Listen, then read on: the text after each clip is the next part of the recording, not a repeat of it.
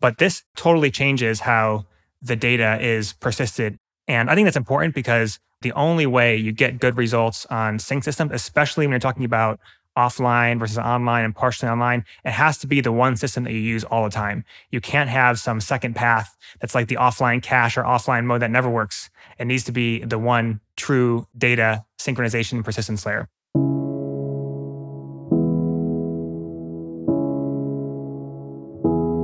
Hello and welcome to MetaMuse. Muse is a tool for thought on iPad and Mac. But this podcast isn't about Muse the product, it's about Muse the company and the small team behind it. I'm here today with two of my colleagues, Mark McGranaghan. Hey, Adam. And Adam Wulf. Yeah, happy to be here. Now, Wulf, you are not at all new to the Muse team. I think you've been with us for what, coming up on two years now, but it is your first appearance here on this podcast, a long overdue one, I would say. So we'd love to hear a little bit about your background and how you came to the team. Yeah, thanks. It's exciting.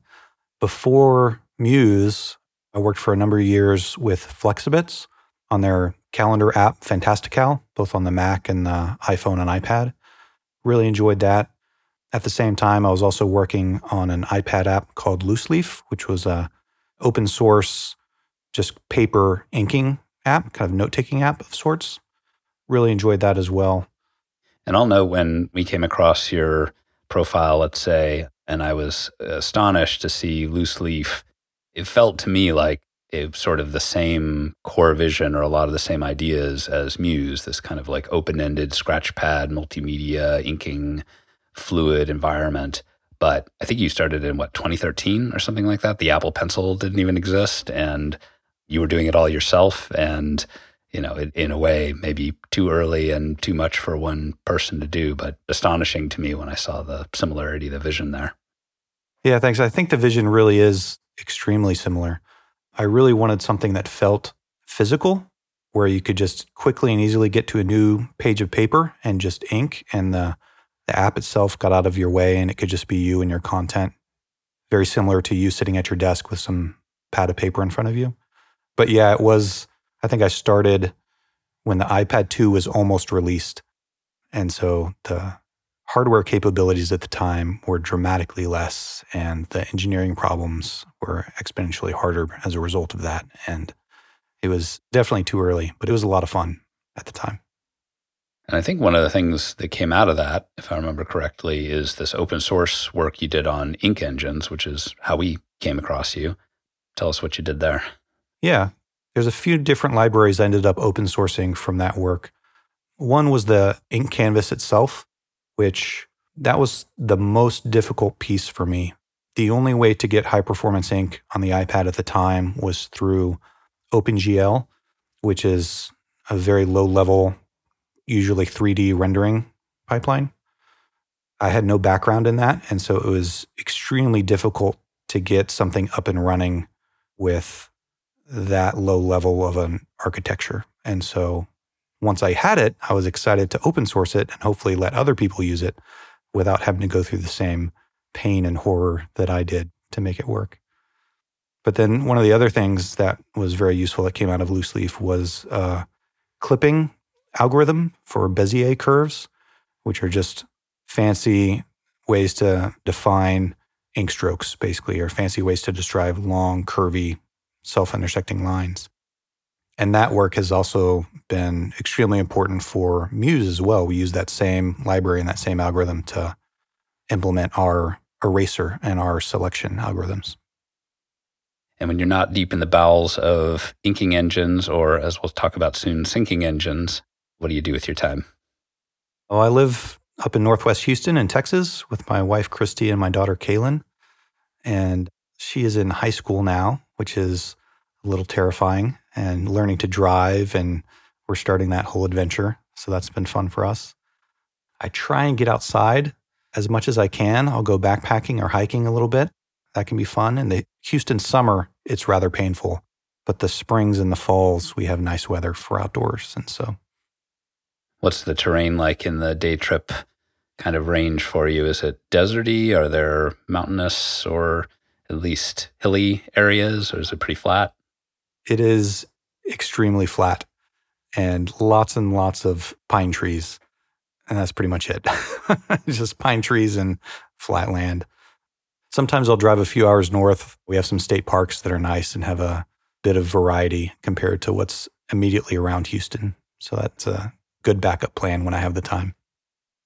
Flat with a lot of trees sounds surprisingly similar to the immediate vicinity of Berlin. I would not have expected Texas and northern Germany to have the commonality there. Gave me a lot of appreciation for the San Francisco Bay Area. While that city didn't quite suit me, as we've discussed in the past, one thing that was quite amazing was the nature nearby. And a lot of that ends up being less the foliage or whatever, but more just elevation change. Elevation change makes hikes interesting and views interesting. And I think itself leads to, yeah, just landscape elements that engage you in a way that flatness does not. Yeah, absolutely. I lived in the Pacific Northwest for a while, and the trees there are enormous. And the amount of green and elevation change there is also enormous. And so when we moved back to Houston, it was a bit of a shock almost to see what I used to think were tall trees in Houston are really not very tall compared to what I lived around up in Portland, Oregon. So, our topic today is sync. Now, Muse 2.0 is coming out very soon. We've got a launch date, May 24th. Feels like tomorrow for our team, scrambling to get all the pieces together here. But the biggest investment by far, even though we have the Mac app and we have text blocks are a part of it, the biggest kind of time, resource, energy, life force investment by far has been the local first syncing engine. And we've spoken before about local first sync as a philosophy generally in our episode with Martin Kleppmann.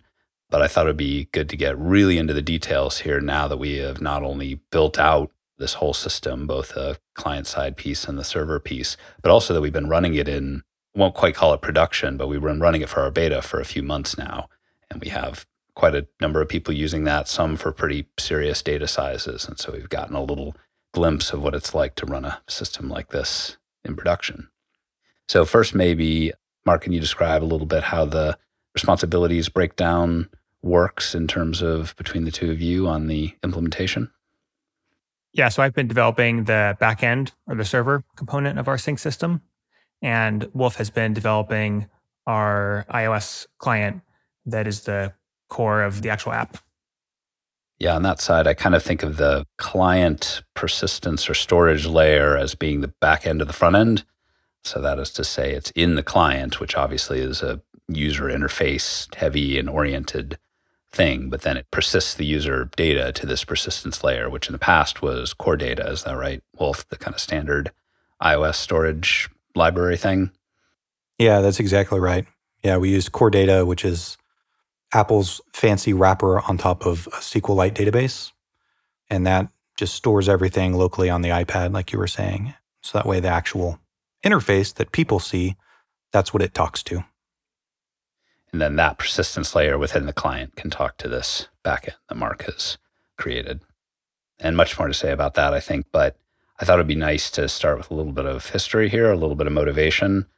I'll be curious to hear both of your stories, but Mine actually goes back to using my smartphone on the U-Bahn. So that's the subway system here in Berlin. When I was first working with some startups in the city back in, I guess it would have been 2014. So eight years ago.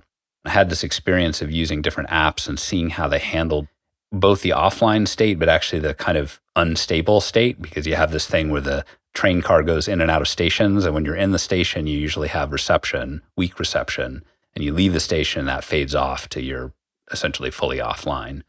And so you're in this kind of unreliable network state all the time. And two that I remember really well because they were really dramatic was one was Pocket, which is the read later tool I was using at the time.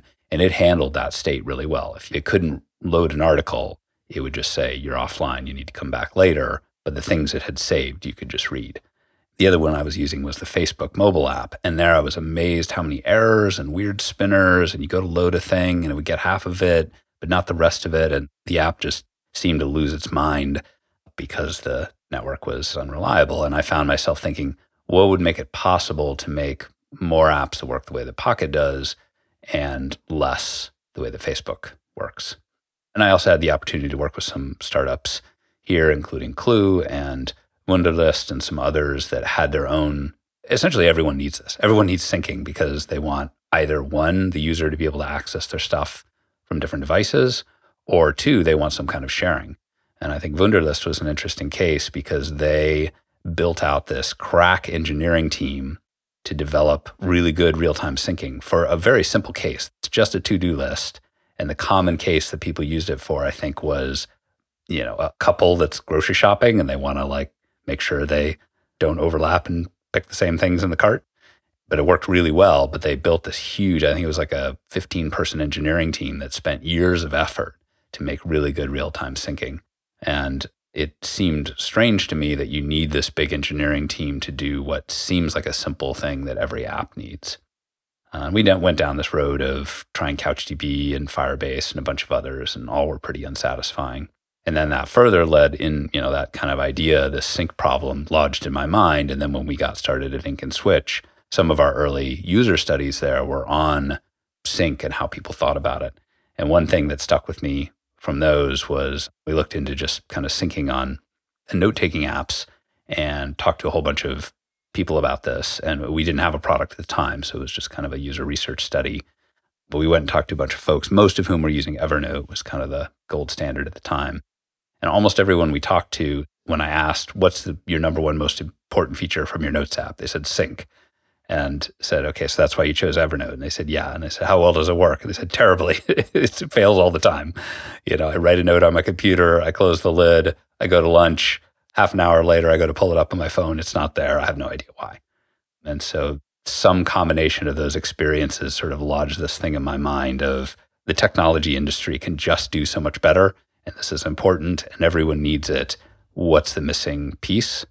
And I wasn't really sure, but that led into once I met up with folks in the research world who indeed had been working on this problem for a while. And I got excited about the technologies they had to offer.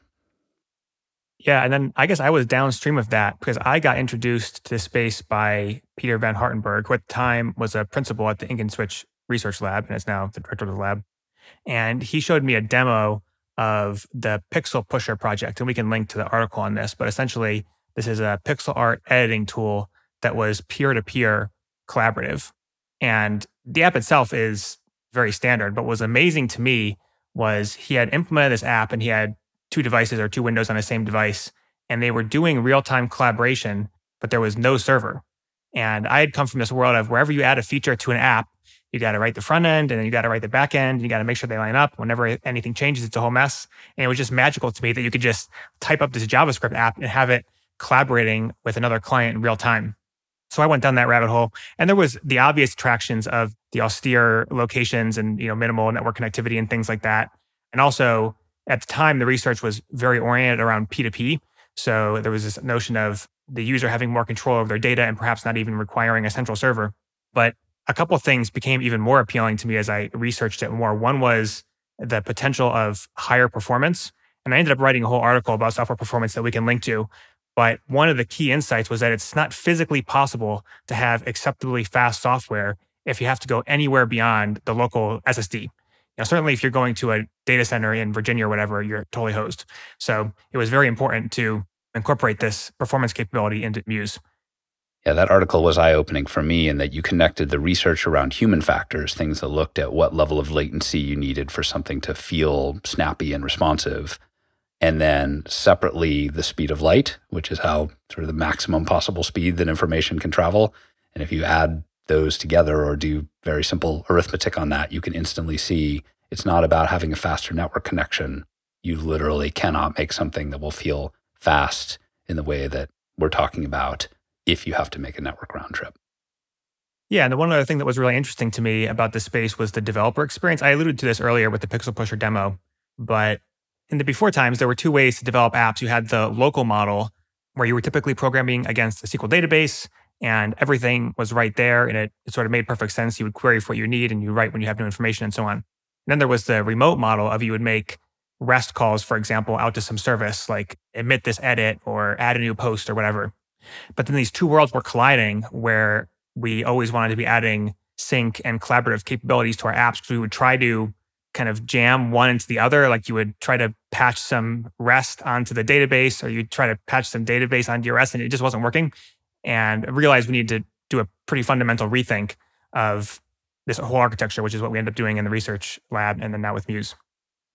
And the last thing I'll mention about my journey here was my background was in backend engineering and distributed systems engineering. And so I had encountered variants of the sync problem several times. For example, at Heroku, Adam, we had this challenge of we had these routers that were directing HTTP requests to a backend that was constantly changing based on these dynos coming up and down. And the routers needed to maintain in memory router tables based on the control plane that was being adjusted by the API. And so we had a similar problem of you need to propagate consistently in real time state to the in memory databases of all these router nodes. And sure enough, that work kind of came full circle and we were applying some of the same lessons here with Muse. So it's a problem I've had the opportunity, for better or worse, to make a few passes at in my career. Yeah, I think it's an extremely hard problem that comes up so often across so many projects is eventually you need data over here in box A to look the exact same as data over here in box B. And it's one of those problems that's just surprisingly hard to get right. And there just aren't that many libraries and existing solutions for it to drop in and implement.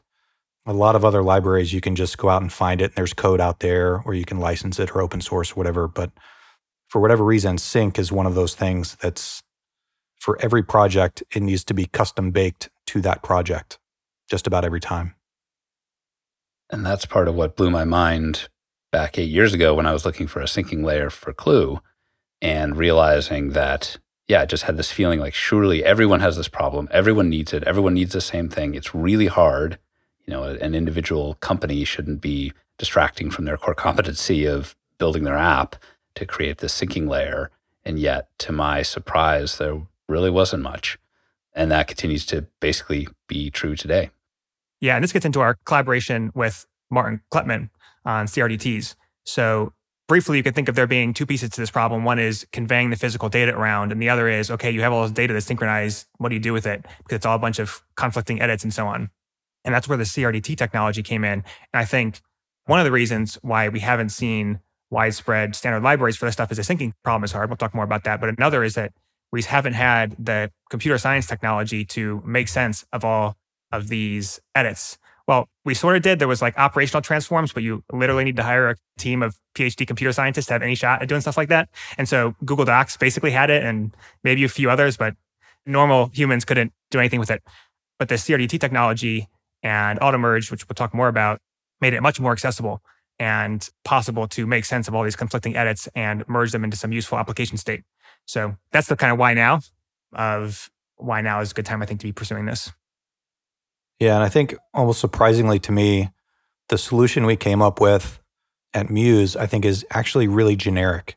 And I think we solve it in a really elegant way that's even more foundational to the technology than solving just for Muse. I think the solution we have can certainly solve for Muse in the future and is future proof in that regard, but is broad enough to be applicable to a whole number of different uses and applications, which I think is really exciting too.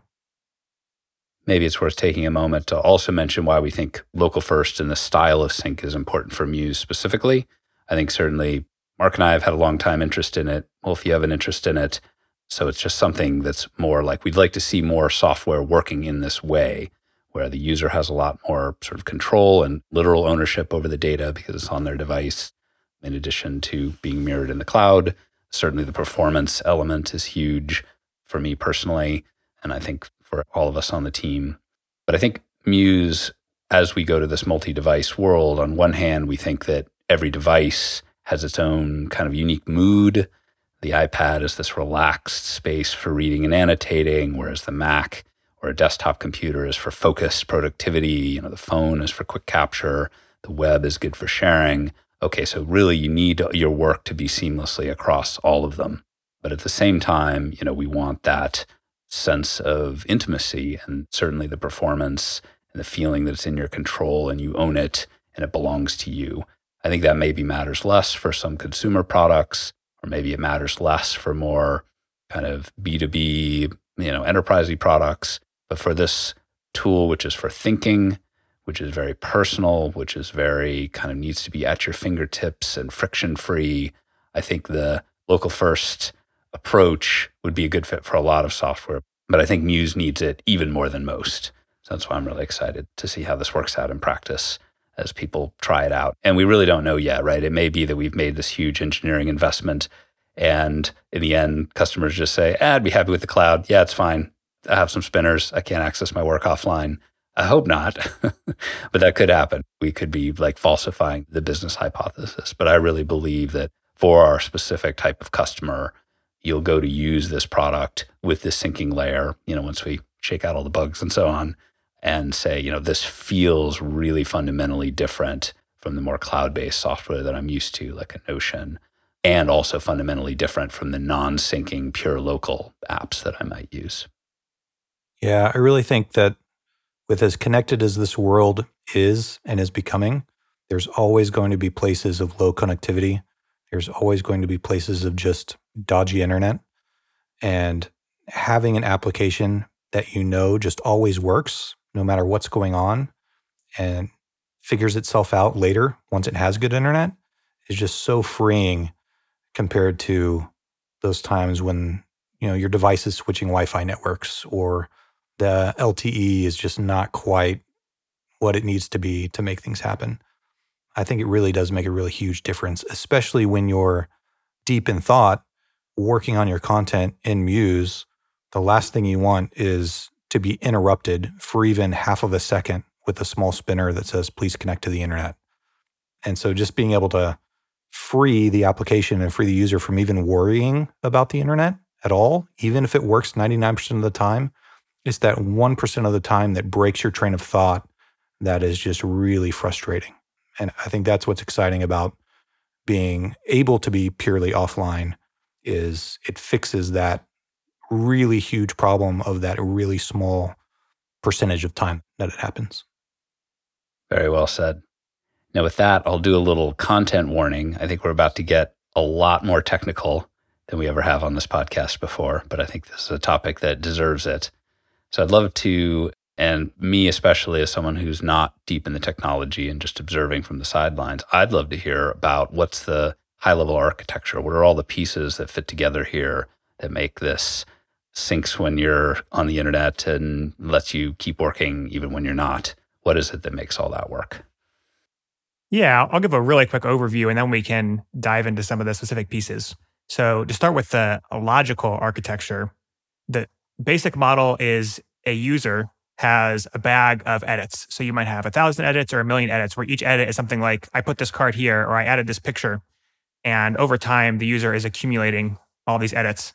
And the job of the sync system is to ensure that eventually all of the user's devices have the same bag of edits.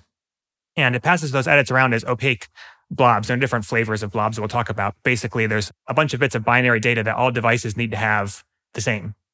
And then it's the device's responsibility to make sense of those edits in a consistent way. So, given the same bag, each device needs to come up with the same view of the Muse corpus of that individual user, what boards are alive and what cards are on them, and so forth.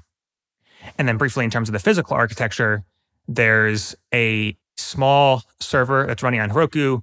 Data is stored in Postgres and S3, and it's implemented in Go. And again, this server is just shuffling binary blocks around basically. And then there's different front ends, different clients that implement this synchronization protocol and present a Muse corpus model up to the application developers. So the most important of these is the Swift client. We also have a JavaScript client, and both of these back to SQLite databases locally. Yeah. And I think what's really interesting about this architecture is that we actually maintain the entire bag of edits edits only get added into the bag, but they never really get removed. And so the current state of the application is whatever the most recent edit is. So if I make a card bigger on my Mac, and then I go to my iPad and I make that same card smaller, and then we synchronize those two things, well, at the end of the day, either the card is going to be smaller on both devices or the card is going to be bigger on both devices. And we just pick the most recent one. And that strategy of just picking the most recent edit actually makes conflicts essentially invisible or so small and so easy to fix that the user can just, oh, I wanted that big. Let me make it big again.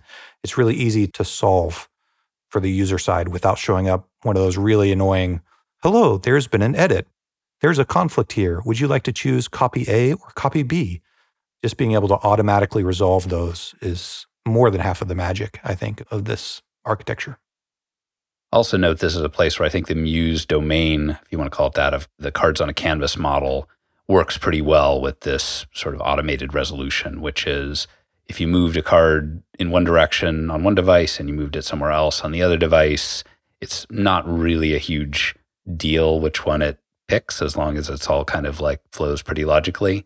By comparison, text editing, so what you have in a Google Docs, or certainly I know the Automerge team and the Ink and Switch team has done a huge amount of work on this, is a much harder space where you can get into very illogical states if you merge your edits together strangely. But I think a card move, a card resize, add, remove, even some amount of reparenting within the boards, those things just are pretty natural to merge together, I think. Yeah, I think so. And I think even with the new text blocks feature in Muse, we end up slicing what would be a really long form text document into much smaller sentences or paragraphs. And so then text edits, even though we're only picking the kind of the most recent one to win, we're picking that most recent at the granularity of the sentence or of the, the paragraph. And so conflicts between documents for us are larger than they would be for Automerge or for Google Docs, but are small enough that it's still ignorable for the user and easily solvable by the user which incidentally I think is a trick we sort of borrowed from Figma, at least on the text side, which is in Figma and also in Muse, if one person edits, you know, the red car and someone else edits the blue car, you don't get the red blue car, you just get one or the other. And it turns out for this specific domain, that's just fine. Yeah, I think we kind of lucked out having such a visual model and we don't need to worry about intricacies of multi user live document editing? Yeah, I would point to both Figma and Actual Budget as two very important inspirations for our work. I would say those are two of the products that were most at the forefront of this space and thought about it most similarly to how we did. And notably, they, as well as us sort of independently, arrived at this notion of basically having a bunch of last write wins registers as the quote unquote CRDTs. So these are very, very small, simple, almost degenerate CRDTs where the CRDT itself is just representing one attribute, for example, the X coordinate of a given card. But this is an important insight of the industrial application of this technology, if you will. That's a good trade off to make it. It basically covers all the practical cases, but it's still very simple to implement, relatively speaking. I also mentioned briefly actual budget, great indie, basically made by one person app and recently open source. So you can actually go and read the custom CRDT work there and maybe learn a thing or two that you might want to borrow from. I think one of the really interesting problems for me about the CRDT was deciding which edit is the most recent because it just makes logical sense to say, oh, well, it's three o'clock. And when I make this edit at three o'clock and I make a different edit at 302, obviously the one at 302 wins. But since computer clocks aren't necessarily trustworthy. Sometimes I have games on my iPad that reset every day. And so I'll set my clock forward or I'll set my clock backward. Or if I'm on an airplane and there's time zones and there's all kinds of reasons the clock might jump forward or jump backward or set to different problems. And so using a fancier clock that incorporates a wall clock, but also includes a counter and some other kind of bits of information lets us still order edits one after the other, even if one of those clocks on the wall is a year ahead of schedule compared to the, the other clocks that are being synchronized. I don't know how in depth we want to get on that, but it's it's called a hybrid logical clock. Yeah, I think this is another great example, along with choosing very simple CRDT structures of industrial style architecture, where you could go for a full blown vector clock and that gives you perfect logical ordering and a bunch of other nice properties, but it's quite large and it's expensive to compute and so on. Whereas if you choose a simpler fixed size clock, that can give you all the benefits that you need in practice. It can be easier to implement, it can be faster to run, and so on. Like everything in life, it's all about trade offs. And you can get accuracy, but it costs more, or you can get a little bit less accuracy and it costs a lot less. And for us, that was the better trade off to have a fixed size clock that gives us enough of the ordering to make sense, but might not be exactly perfect ordering. And we've been alluding to trade offs and different options. So maybe it's time to address it head on in terms of the other options that we considered and why they weren't necessarily as good of a fit for us. So I would include in this list both iCloud, I don't know what you call it, like file storage. It might be like CloudKit or something, but yeah, they have one that's more of a blob kind of, you know, save files, what people will think of with their sort of iCloud drive, almost kind of a Dropbox thing. And then they also have a CloudKit. I feel like it's a key value store. Yeah. But in theory, those two things together would give you the things you need for an application like ours. Yeah. So there's iCloud as an option, Firebase, Automerge, CouchDB, maybe. And then there's the roll your own, which we ended up doing. Yeah. The general wisdom is, you know, you don't write your own. If there's a good off the shelf solution, you name some there that are commercial, some are built into the operating system we're using, some are indeed research projects that we've been a part of. What ultimately caused us to follow our own path on that. Yeah. So there was a set of issues that tended to come up with all of these, and it was more or less in different cases, but I think it'd be useful to go through the challenge that we ran into and talk about how they emerged in different ones of these other solutions. So one simple one, it would seem, is just like correctness slash it works. And the simple truth is a lot of the syncing systems out there just do not work reliably. Hate to pick on Apple and iCloud, but honestly, they were the toughest in this respect where sometimes you would, you know, emit data to be synchronized and just wouldn't show up. And especially with opaque closed source solutions and third party solutions, stuff would not show up and you couldn't do anything about it. Like you couldn't see what went wrong or when it might show up or if there was some error. And then bizarrely, sometimes this stuff would pop up like five or 10 minutes later. It's like, oh, it's actually sort of worked, but it's off by, you know, several zeros in terms of performance. So that was a really basic one. Like the syncing system has to be absolutely rock solid. And it kind of goes back to the discussion Wulf had around being offline sometimes. If there's any chance that the sync system is not reliable, then that becomes a loop in the user's mind. Am I going to lose this data? Is something not showing up because the sync system is broken? Our experience has been that if there's any lack of reliability or lack of visibility into the synchronization layer, it really bubbles up into the user's mind in a destructive way. So we wanted it to be absolutely rock solid. Another important thing for us was supporting the right programming model. So we had been working on Muse for several years now. We had a pretty good idea of what capabilities the system needed to have.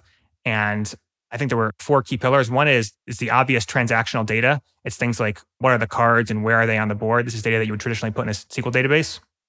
Another thing that's important to have is blob support. So we have a lot of these binary assets in Muse, and we wanted those to be in the same system and not have to have another separate thing that's out of band. And they need to be able to relate to each other correctly. This is something where a 10 megabyte PDF or a 50 megabyte video just has very different data storage needs than the tiny little record that says this card is at this X and Y position and belongs to this board. Right. Very different. And in fact, you're going to want to manage the networking differently. Basically, you want to prioritize the transactional data and then load later or even lazily the binary data, which is much larger. Yeah. So there was transactional data, blob data, and then real time data slash ephemeral data. So this is things like you're in the middle of an ink stroke or you're in the middle of moving a card around and this is very important to convey if you're going to have real time and especially multi user collaboration. But again, you can't treat this the same as certainly blob data, but even transactional data, because if you store every position a card ever was under your finger for all time, you're going to blow up the database. So you need those three different types of data, and they all need to be integrated very closely. So, for example, when you're moving a card around, that's real time, but basically the last frame becomes a bit of transactional data. And those two systems need to be so lined up to each other that it's as simple as changing a flag. If you're going on a second or a third band for real time data and they need to totally change course for saving the transactional data, it's not going to be good. It was quite rare. I don't know if we found any systems that supported all three of these coherently. The ephemeral data element I found especially interesting because you do really want that real timey feeling of someone wiggles a card with their finger and you can see the wiggling on the other side that just makes the thing feel live and just responsive in a way that it, it doesn't otherwise. But yeah, at the same time, you also don't want hundreds or thousands of records of the card moved three pixels right and then three pixels left. And one thing I thought was fascinating, correct me if I misunderstood this, but is that because the client even knows how many other devices are actively connected to the session, it can choose to not even send that ephemeral data at all. It doesn't even need to tap the network. If no one else is listening, why bother sending ephemeral data? All you need is the transactions over time. Right. This is actually a good example of how there's a lot of cases where different parts of the system need to know or at least benefit from knowing about other parts. So it becomes costly or maybe just an outright bad idea to separate them, especially as we're still figuring out as industry how they should work. I think there's actually quite a bit of benefits to them being integrated. Another one that we could talk about eventually is prioritizing which data you download and upload. You might choose to first download blobs that are closer to you in board space, like it's in your current room or it's in adjacent rooms, and then later you can download other blobs. Well, that's something you could do if the application had no notion of the networking layer. That actually brings us to another big challenge we saw with existing systems, which is multiplexing. So I'll use an example of Automerge here. And this is something we've seen with a lot of research oriented CRDT work. It's very focused on a single document. So you have a document that represents, you know, say a board or whatever, and a lot of the work is around how do you synchronize that document? How do you maintain correctness? Even how do you maintain performance when you're synchronizing that document across devices? Well, a challenge with Muse is with our model, you might have, you know, easily a thousand, you know, potentially tens of thousands up to millions of documents in the system corresponding to all your individual cards and so on. And so if you do anything that's order n in the number of documents, it's already game over. It needs to be the case that here's a specific challenge that I had in mind for the system you have a corpus, let's say it's a million edits across 10,000 documents or something like that, and it's 100 megabytes. I wanted the time to synchronize a new device, that is to download and persist that entire corpus, to be roughly proportional to the time it would take to just physically download that data. So if you're on a 10 megabyte connection, 100 megabyte connection, maybe that's 10 seconds. But the only way to do that is to do a massive amount of like multiplexing, coalescing, batching, compression, so that you're taking all these edits and you're squeezing them into a small number of network messages and compressing them and so on. So you're sort of pivoting the data so it's better suited to the network transfer and the persistence layer. And again, you need to be considering all these things at once. Like, how does the application model relate to the logical model, relate to the networking protocol, relate to the compression strategy? And we just weren't able to find systems that correctly handled that, especially for when you're talking about thousands or millions of documents being synchronized in parallel. And the last thing I'll mention is what I call industrial design trade offs. We've been alluding to it in the podcast so far, but things like simplicity, understandability, control, these are incredibly important when you're developing an industrial application. And you tend not to get these with early stage open source projects and third party solutions and third party services. You just don't have a lot of control. And it was too likely to my mind that we would just be stuck in the cold at some point where system didn't work or it didn't have some capability that we wanted. And then you're up a dead end road. And so what do you do? Whereas this is a very small, simple system. You could print out the entirety of the whole system. It would be probably a few pages. Well, I don't know. It's, it's a few thousand lines of code. It's not a lot of code. And it's across a, just a couple code bases. And so we can load the whole thing into our head and therefore understand it and make changes as needed to advance the business.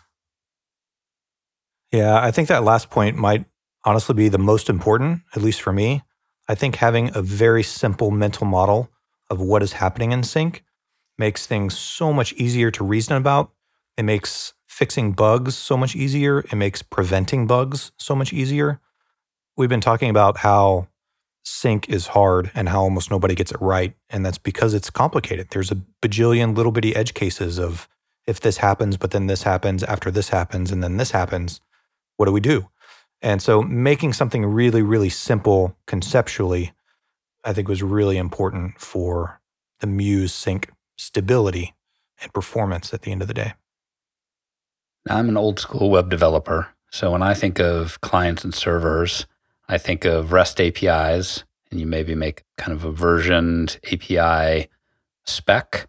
And then the backend developer writes the endpoint to be called to, and the front end developer figures out how to call that with the right parameters and what to do with the response. What's the diff between a world that looks like that and how the Muse Sync service is implemented? Yeah, well, a couple things. At the network layer, it's not wildly different. We do use protocol buffers and binary encoding, which, by the way, I think would actually be the better thing for a lot of services to do. And I think services are increasingly moving in that direction. But that core model of you have, we call them endpoints. You construct messages that you send to the endpoint, and the server responds with a response message. That basic model is pretty similar, even if it's implemented in a way that's designed to be more efficient and maintainable and so on than a traditional REST server. But a big difference between a traditional REST application and the Muse sync layer is that there are two completely separate layers, what we call the network layer and the app layer. So the network layer is responsible for shuffling these binary blobs around the transactional data, the ephemeral data, and the big binary assets. And the server knows absolutely nothing about what's inside of them by design, both because we don't want to have to re-implement all the Muse logic about boards and cards or whatever in the server, and also because we anticipate eventually end-to-end encrypting this. And at that point, of course, the server can't know anything about it. It's not going to be possible. So that's the networking layer. And then if you sort of unwrap that, you get the application layer. And that's the layer that knows about boards and cards and edits and so on. And so it is different. And I would say it's a challenge to think about these two different layers. There's actually some additional pivots that go on in between them versus the traditional model of you would like post v1 slash boards directly and you'd put the parameters of the boards and then the server would write that to the boards table in the database. There's a few different layers that happen with this system. So if we want to add a new card type, for example, or add a new piece of data to an existing card, that's purely in the application layer and the backend sort of doesn't know anything about that or no changes are needed on the backend? Yeah, no changes are needed. In fact, one of the things I'm most proud about with this project is we basically haven't changed the server since last year, December. And we've been, you know, rigorously iterating on the app, you know, adding features, changing features, improving a bunch of stuff. And the server is it's basically the same thing that was up four months ago, just chunking along. And that's a benefit. It's a huge benefit, I think, of this model of separating out the application model and the network model, because the network model is eventually going to move very slowly. You basically figure that out once and it can run forever. And the application model has more churn, but then when you need to make those changes, you only need to make them in the client or the clients that may be. You update the application schema so that current and future clients can understand that. And then you just start including those data in the bag of edits. Yeah, I think one thing that's really nice is that those protocol buffers that you were talking about are type safe and kind of statically defined. So that way it's when we're sending that message over the wire, we know 100% we're sending exactly the correct message no matter what. And that guarantee is made at compile time, which I think is really nice because it means that a lot of bugs that could otherwise easily sneak in if we were using kind of a generic JSON framework, we're going to find out about when we hit the please build Muse button instead of the I'm running Muse and I randomly hit a bug button. And that kind of confidence early on in the build process has been really important for us as well to find and fix issues before they even arise. Yeah, to my mind, this is the correct way to build network clients. You have a schema and it generates type safe code in whatever language you want to use. There's just enormous benefits to that approach. I think we're seeing it with this on Muse. And again, I think more systems, even more traditional B2B type systems are moving in this direction. By the way, everyone always made fun of Amazon's API back in the day. I had this crazy XML thing where there was a zillion endpoints. I actually think they were closer to the truth than the traditional, you know, nice REST CRUD stuff because their clients are all auto generated. And sure enough, they have like literally a zillion endpoints, but everything gets generated for free in a bunch of different languages. Anyways, one challenge that we do have with this approach is, you know, one does not simply write a schema when you have these multiple layers. So again, if you look at a traditional application, you'd have a protocol buffer definition of, say, a board, capital B board and protobufs.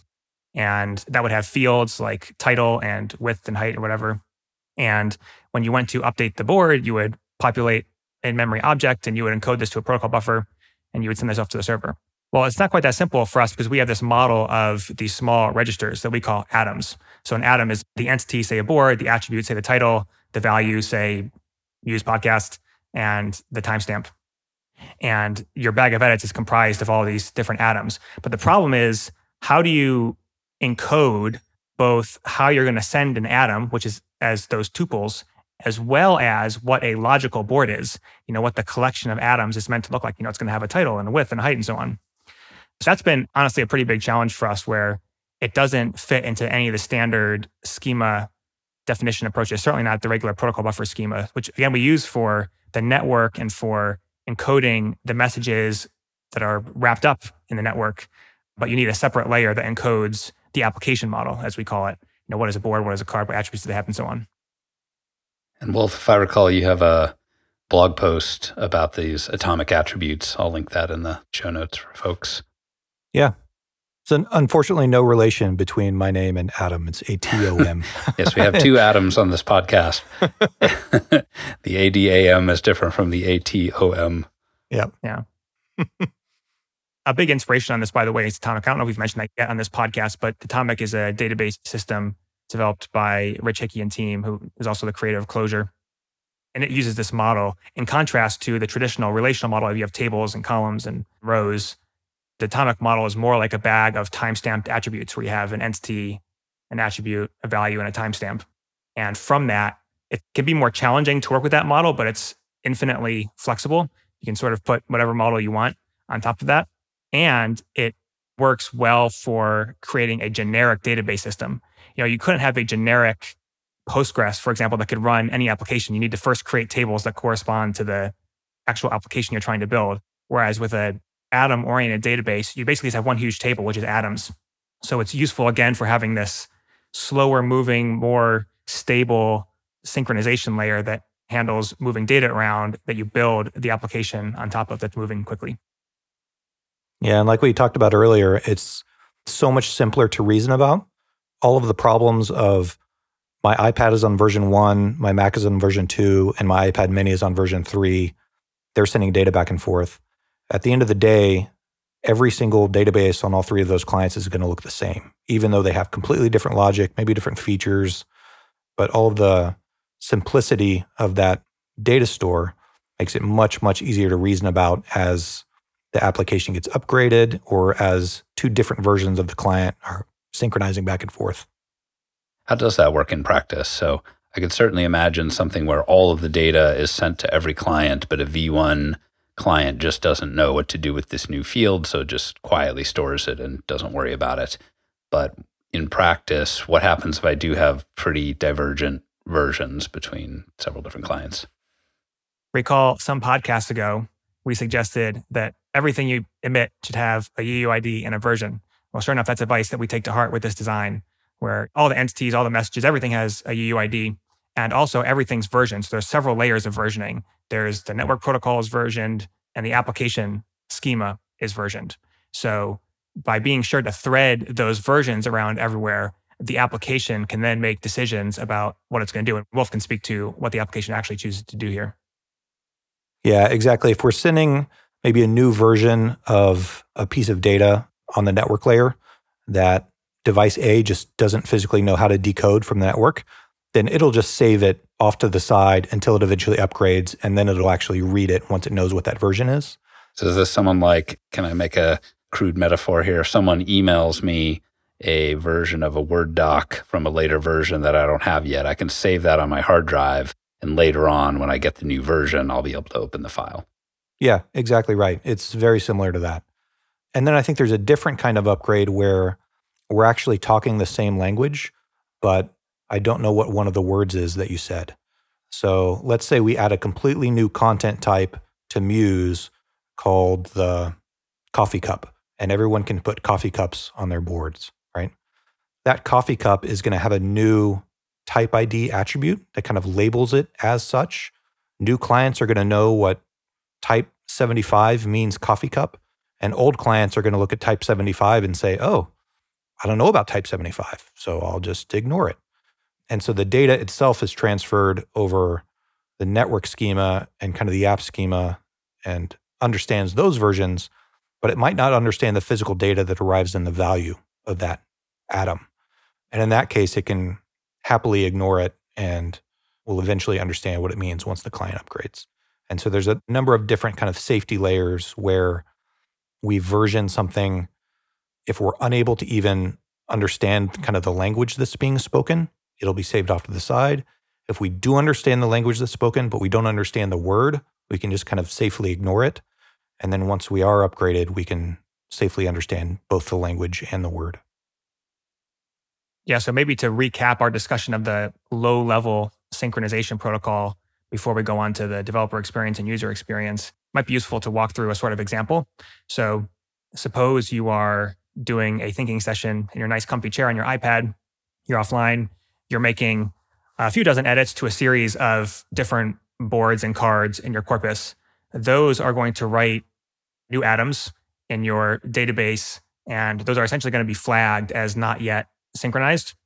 And then when you go online, those atoms, assuming it's some plausible number, you know, it's maybe less than a thousand or so, those are all going to be combined into a single network message. So this is that multiplexing efficiency where you certainly don't need to check every document in your corpus and you don't even need to do one network write per every edit or even one network write per document. You can just bundle up all of your recent changes into a single protocol buffer message. You can potentially compress it all with gzip, and then you send that out to the server.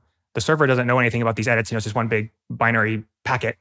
The server persists that, and then it sends a response message back to the client that says, "Okay, I've successfully received this. You can now treat this as synchronized, and the server will take responsibility for broadcasting it out to all of their clients." And then clients, as they come online, if they're not already online, they will immediately receive this new packet of data called a pack, and then they can decompress and unpack that into its constituent atoms. And once they've persisted those, tell the server, I have successfully saved this on my device. And in the background, the server is essentially maintaining a high watermark of for each device that's registered for this user, what's the latest pack or blob they successfully persisted. And that way, as devices come on and offline, the server knows what new data it needs to send to each individual device. And that works both for essentially conveying these updates in near real time as they happen, as well as for doing big bulk downloads if a device has been offline for a long time. And I know we've mentioned it a few times, but to my mind, this multiplexing and batching and compression is so important. It's the only thing that makes this even remotely feasible with the Muse data model of having a huge number of objects. And then I think this leads pretty naturally to a discussion of the developer experience. So we've talked about this sort of sync framework, and that essentially is going to present a developer interface up to the application developer. So, Wulf, maybe you can speak a little bit to that. Yeah, we've talked some about the simplicity that we're aiming for, just conceptually, in how synchronization works. And I think it's equally important for this to be extremely simple for the end developer to use as we're building new features in Muse or as we're, you know, changing the user interface around. That developer, whether it's me or Yulia or anybody else working on Muse, doesn't need to be able to think in terms of sync at all. We just need to be able to write the application is the ideal world. It needs to be very, very simple. And so keeping that developer experience simple was a really big piece of designing what sync looks like inside of Swift for iOS. Since we had been built on core data beforehand, a lot of that developer interaction ends up looking extremely similar to core data. And so we build our models in Swift. It's a Swift class. We have all of the different attributes where there's position, size, and related document and things like that. And we just stick what's called in Swift a property wrapper. It's just a small little attribute in front of that property that says, oh, by the way, this thing, this thing belongs in the sync database. This property is going to be merged. And that one little piece of code, that one little kind of word in the code program is what fires up the sync database and the sync engine behind it to make all of this stuff work. And that has been really important both for conceptually building new features, but also for migrating from core data to sync. Because the code that core data looked like beforehand and the code that sync looks like now is actually extremely similar. Early on in the development process, our very first kind of internal beta, internal alpha pre alpha, whatever version you want to call it. Very early on in the process, we actually ran both core data and the sync engine side by side. So some of the data in Muse would load from core data and other bits and pieces would load from sync. But both of those, because they looked very, very similar from the developer's perspective, from kind of how we use both of those frameworks, it allowed us to actually slowly migrate Muse over from one to the other by replacing bits of core data with bits of sync, and then this little bit of core data with this little bit of sync. I mean, there's you know thousands and tens of thousands of lines of custom logic to make Muse Muse, and so it was really important to keep all of that logic running and to keep all that logic separate from the physical data that logic was manipulating. And so making those appear similar to the developer let us do that. It let us keep all of that logic essentially unchanged in Muse while we kind of swap out that foundation from underneath it. And I remember when you implemented the first pass at this persistence library, and I forget if Yulia was maybe away on holiday or maybe she was just working on another project, but then she came in to use your kind of first working version and start working on the sort of porting it across. And she had a very positive reaction on the developer experience. You know, you are sort of developing the persistence layer so you naturally like it because you're making it the way you like it and you're thinking about the internals.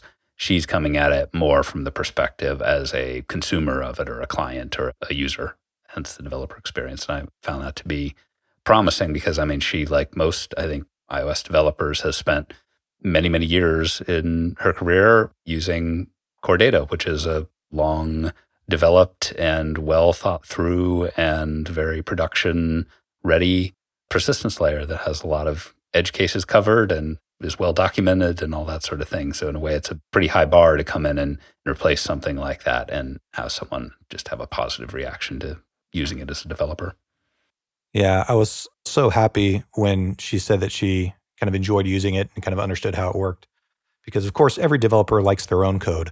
But when a developer can use and is comfortable with another developer's code, that's really, really important. And that was absolutely one of my goals is to make sure that it was simple for Yulia to use and simple for any other developer that comes onto the Muse team that doesn't have background in Muse and in our code base for them to be able to jump in quickly and easily and understand what's going on was a really important piece of how this framework was built. Yeah, I think this is a really important accomplishment, and Wulf is maybe even underselling himself a little bit. So I want to comment on a few things. One is while there's just this simple annotation of, I think it's at merge. Is that it, Wulf? Yeah, that's right. Sometimes when you see that, that annotation instructs the framework to do something additionally on the side on top of the existing standard relational database. You know, like basically do your best, try to synchronize this data out of band with some third party service or whatever. But this, in fact, totally changes how the data is persisted and managed in the system. So it's sort of like a whole new persistence stack for the application. And I think that's important because we constantly see that the only way you get good results on sync systems, especially when you're talking about offline versus online and partially online, it has to be the one system that you use all the time. You can't have some second path that's like the offline cache or offline mode that never works. It needs to be the one, you know, true data synchronization and persistence layer. So I think that's an important note. There's another subtle piece here, which is the constraints that you have with a industrial setup. So a lot of the research on CRDTs and synchronization basically assumes that you have one or a small number of documents in memory and that if you're going to be querying these documents or managing synchronization of these documents, that you have access to the full data set in memory. But again, that's not practical for our use case, both because of the total size of memory and the number of documents we'd be talking about. So a lot of critical operations can take place directly against the database or the data layer can smartly manage bringing stuff in and out of memory. It's not like we have the whole Muse corpus up in memory at any one time. The system has to smartly manage what gets pulled up from disk into memory and what gets flushed back. And then that introduces a whole bunch of like basically cache coherency and consistency issues. So that's a very tricky problem to manage, some of which are just hard engineering problems, but some of which would not even be possible, again, if we didn't have this approach of owning the whole stack where we can control everything from top to bottom. So, for example, you might want to be able to query select all boards where the title is foo and to be able to do that directly against the database with a single SQL query.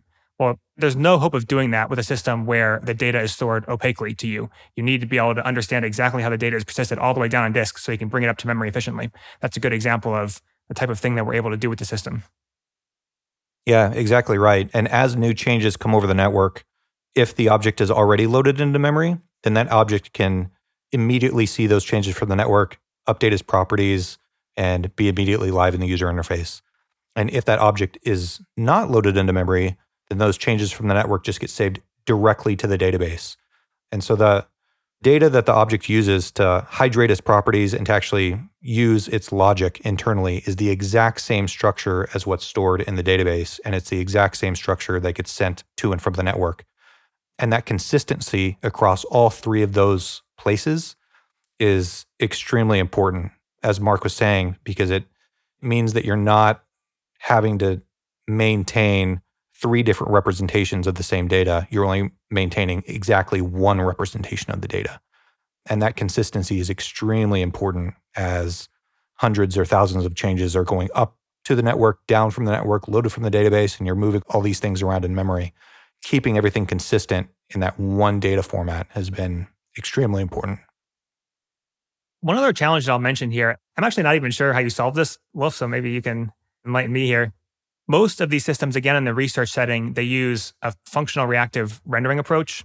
And briefly, this is where you give the renderer a complete snapshot of the world and it renders the world. And then for an update, you just give it a complete new snapshot and it smartly looks at the diffs between the old snapshot and the new snapshot and efficiently affects the appropriate updates in the UI. This is important because that's very amenable to the synchronization model where you have updates coming in from all over the place. You have updates from your local device, you have updates from the network, updates from disk. And it's very convenient to be able to just merge those in to a single new view of the world and tell the UI to go figure it out. You know, I'm not really sure who edited what here, but something changed. Please re-render the screen so it looks right. That's a very convenient property that you have, for example, in a lot of JavaScript based systems that use React.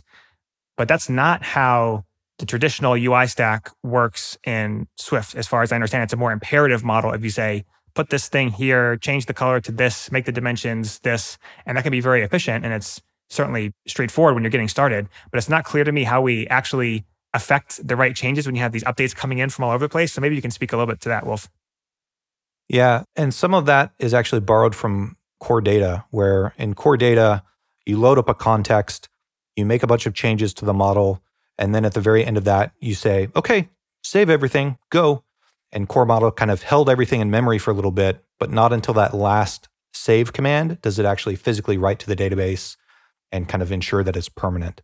And something similar happens for us where if there's 100 changes that come down over the network, we apply all 100 of those changes. But then at the very end of that network call, there's an, oh, by the way, I just saved a bunch of stuff call that goes out. And that notification goes out to the rest of the code base that says, hey, everybody, I just changed these object IDs and these attributes inside of these scopes. And so we haven't quite talked about scopes and object IDs, but scopes are basically a bag of objects, and objects are a bag of attributes. You can think of it that way. So when that notification goes out, then the rest of the UI already knows hey, I'm displaying board A with cards B, C, and D.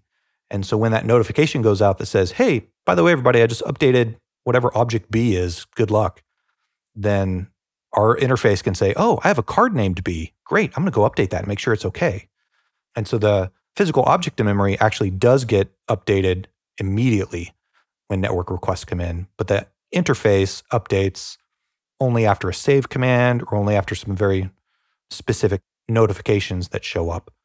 And that has been very important because if there are 100 updates coming down from the network, I don't want to update the user interface 100 times. I want to update the interface once after all those 100 updates have been processed. And that makes things a lot quicker for us to be able to say, when do I update? Why do I update? And which object is it that caused this update? All of that information lets us efficiently update the interface as changes come in or as changes are saved. So it's coalescing and batching all the way down, you're saying? Exactly. Yeah. It's a giant pile of coalescing and caching all the way down. It's turtles all the way down for sure. I think one last piece of the developer experience that has been really important is we talked about this a bit with the protocol buffers and how that uses a lot of code generation for all of the models in Swift are generated from that single protobuf schema. But then once that schema is built, we actually do a second round of code generation using a program called Sourcery. And we can link that down below as well. But that actually reads the Swift code that is generated by Protobuf and lets us use templates to create even more Swift code from that original Swift code. Mm. And so, one important thing is type safety, which we've talked about with protobuf. And what type safety gives us is compile time errors if there's anything wrong. And so, a big piece of what we code generate is that query syntax to say, hey, give me all the boards with title foo, making sure that that returns boards and not cards and not URLs or tweets or anything else. All of that code for searching our database is code generated off of the code that was generated from protobuf. And so that's been another really, really helpful piece is there's probably hundreds and hundreds of lines of code that are guaranteed type safe and generated for us to use, which prevents us from making type unsafe bugs in the code. So the beta's been online for a few months. We've been using it internally longer than that. I think I've been using it kind of as my primary Muse place for about five months. And we've had something like 400 beta testers, which is a big enough number to give it a real solid run, even though it'll be a small fraction of the folks that will be using it after launch.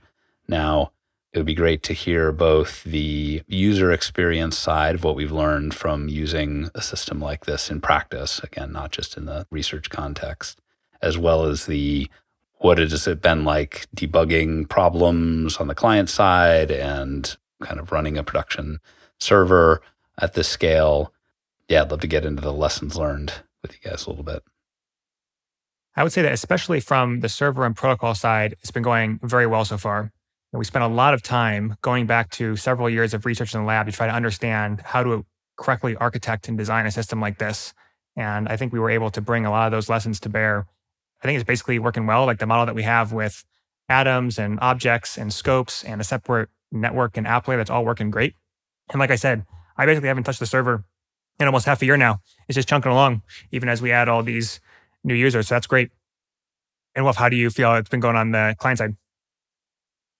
I think the interesting thing for kind of bug finding and bug fixing is how the network relates to what's going on on the client. There's been some either whether it's performance or whether it's just logic bugs or user interface bugs where it relies on your iPad is currently in this state and it receives this network message at the same time that the user is doing this action and it manifests in this way. And so then setting up a reproducible case to make sure that I get that same network message in can sometimes make it a very slow iteration to debug because I need to constantly set up the network to do the right thing, then set up the iPad to have the right initial state, watch everything happen to reproduce that one bug. But once I've found kind of what those messages are, then it becomes a lot easier because I can set up a unit test locally where I can actually spin up multiple clients locally inside of the unit test and say, okay, device A creates this, device B creates this. I synchronize, I see the bug, now I can fix it. And so some of the, I'm not sure if this is a lesson so much as a, a war story, but it's just the difficulty of making sure that the initial state and the network state are easily reproducible to find the bug. And then once you've found it, it's actually really straightforward to, you know, fix it. But just finding the cause of the bug sometimes in this kind of distributed system can be a bit tricky because what I see on my iPad with the same data that you see on your iPad might function very differently depending on what we have going on in the network or how big our corpus is or what else is kind of going on in the background. Yeah. This actually makes me think that an important lesson learned is that the client is actually much harder than the server. And the reason it's the client is much more multidimensional. There's the data side and the application logic side and the rendering side. And there's a bunch of third party code in there. And there's, you know, batteries and networks. It's basically a wild environment. Whereas the server is just very regimented. There's like a dozen messages that come in and out. It's all in one single queue. It has a single database that it's talked to.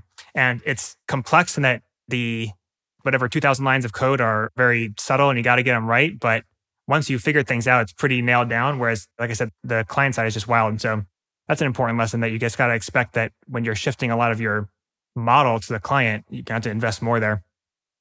I would also say on debugging and debuggability, investing there always pays off. So we mentioned IDs and versions. I'm a huge fan of logging, which is log everything everywhere.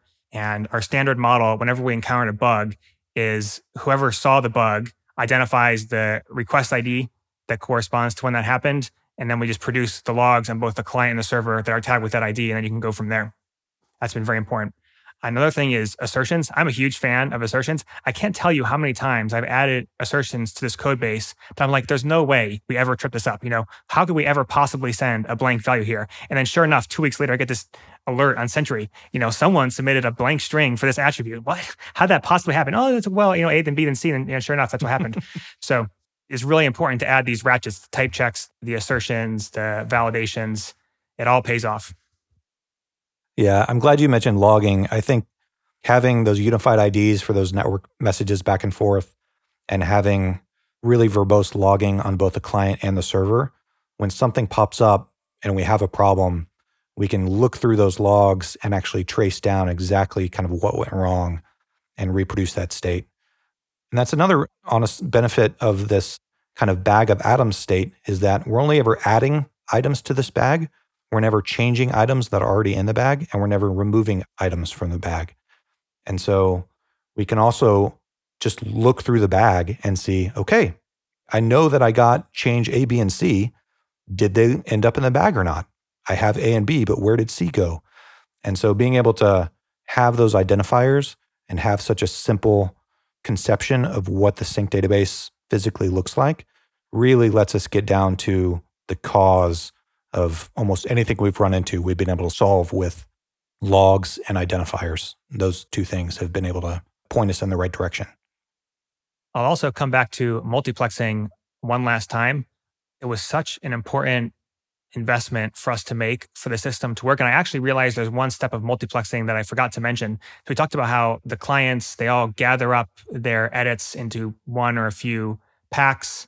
Those all get sent to the server. By the way, those packs can be bunched up into a single message. So it's another layer of packaging and compression.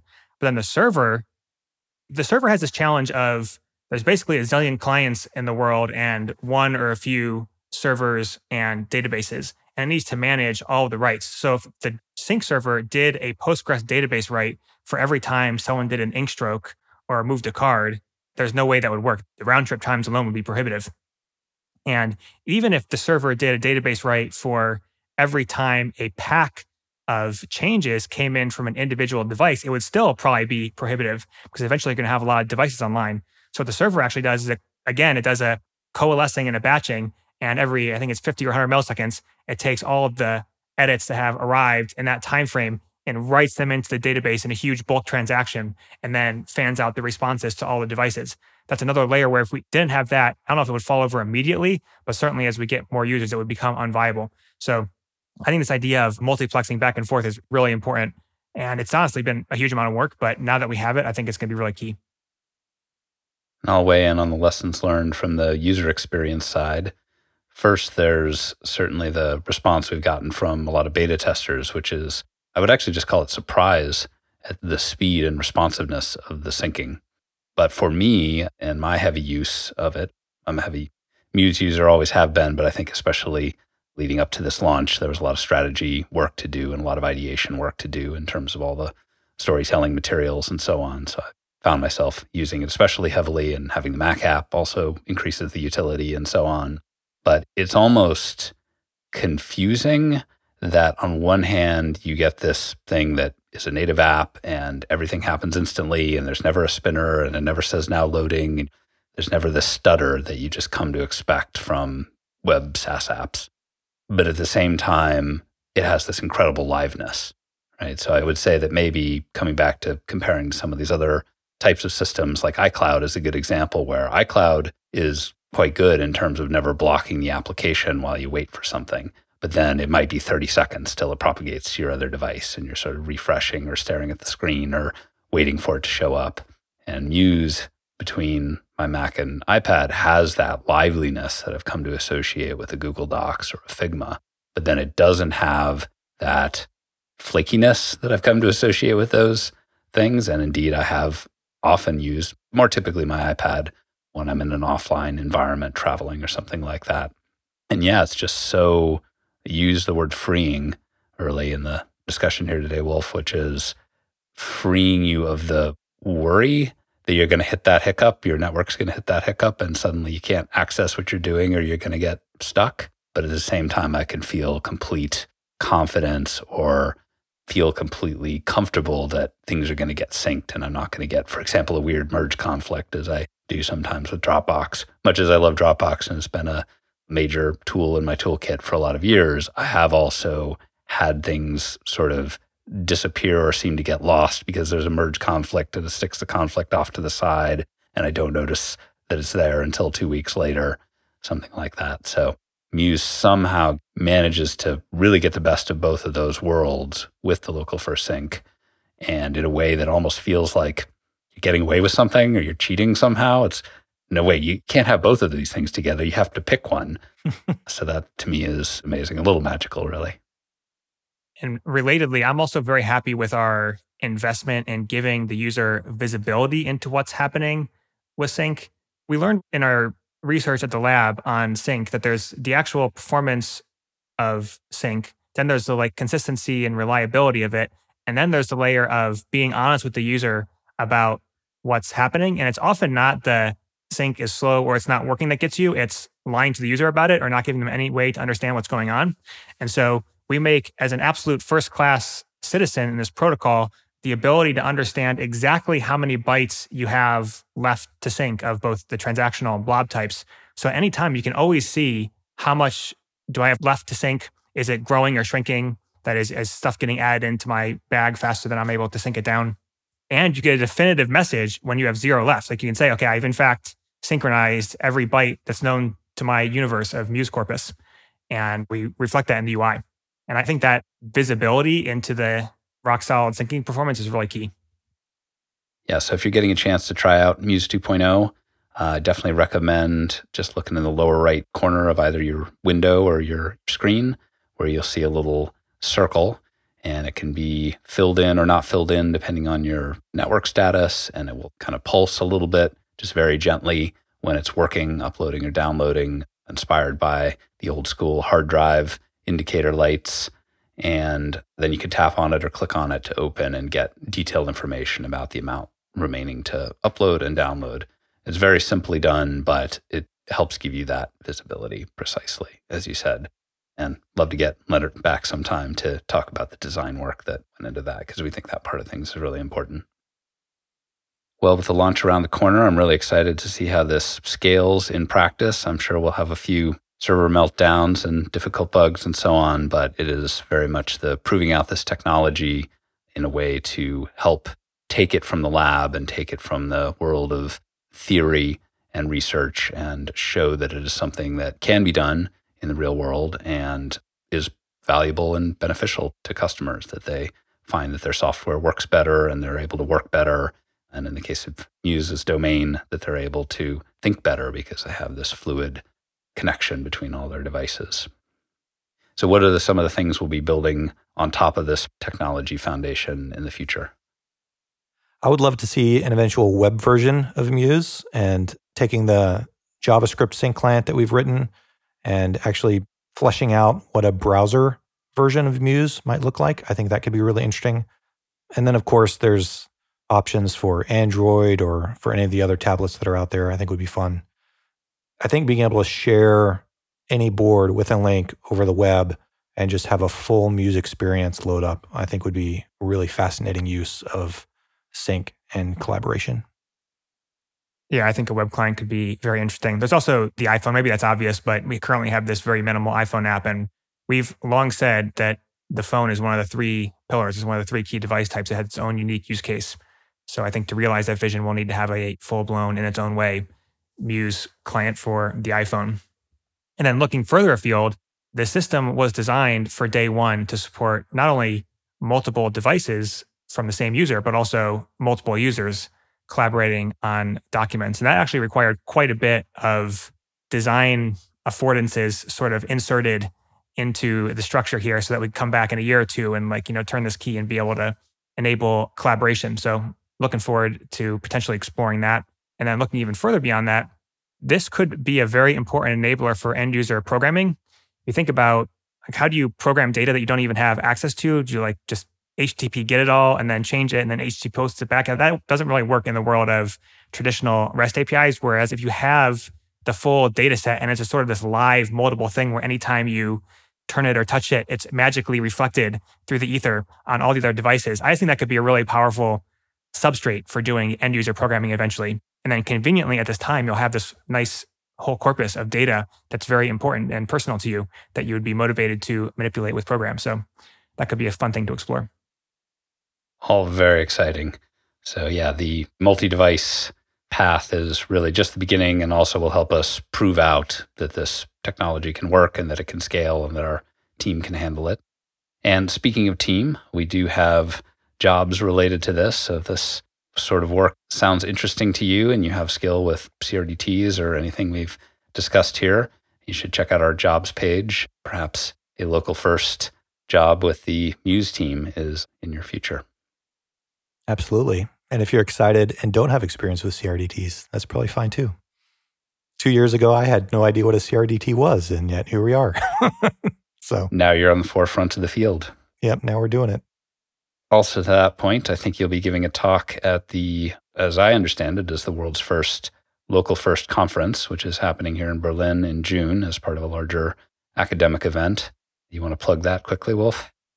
Yeah, I'm really excited about it. It'll be on June 7th, will be the piece that I'm doing. There's going to be lots of talks about where local first is going and how it's being used in a whole number of different places. And so I'll be giving a short talk on local first in Muse and doing a little bit more detail about how our CRDT works and what some of that backend infrastructure looks like in production and making it live. And so I'm really excited about it. I think it'll be a lot of fun. Well, let's wrap it there. Thanks everyone for listening. If you have feedback, we're on Twitter at MuseAppHQ and we're on email hello at museapp.com. It's always nice if you leave a review for us in Apple Podcasts. Mark Wulf, it's been really a pleasure to watch as you two have poured your heart and soul into building the system over the last year. And I think it will be incredibly rewarding to see it out in the world. And I'm just really looking forward to hearing the response from everyone once they get a chance to give it a try. Yeah, thanks for having me on. It's been a lot of fun. Yeah, this was great. Thanks, everyone.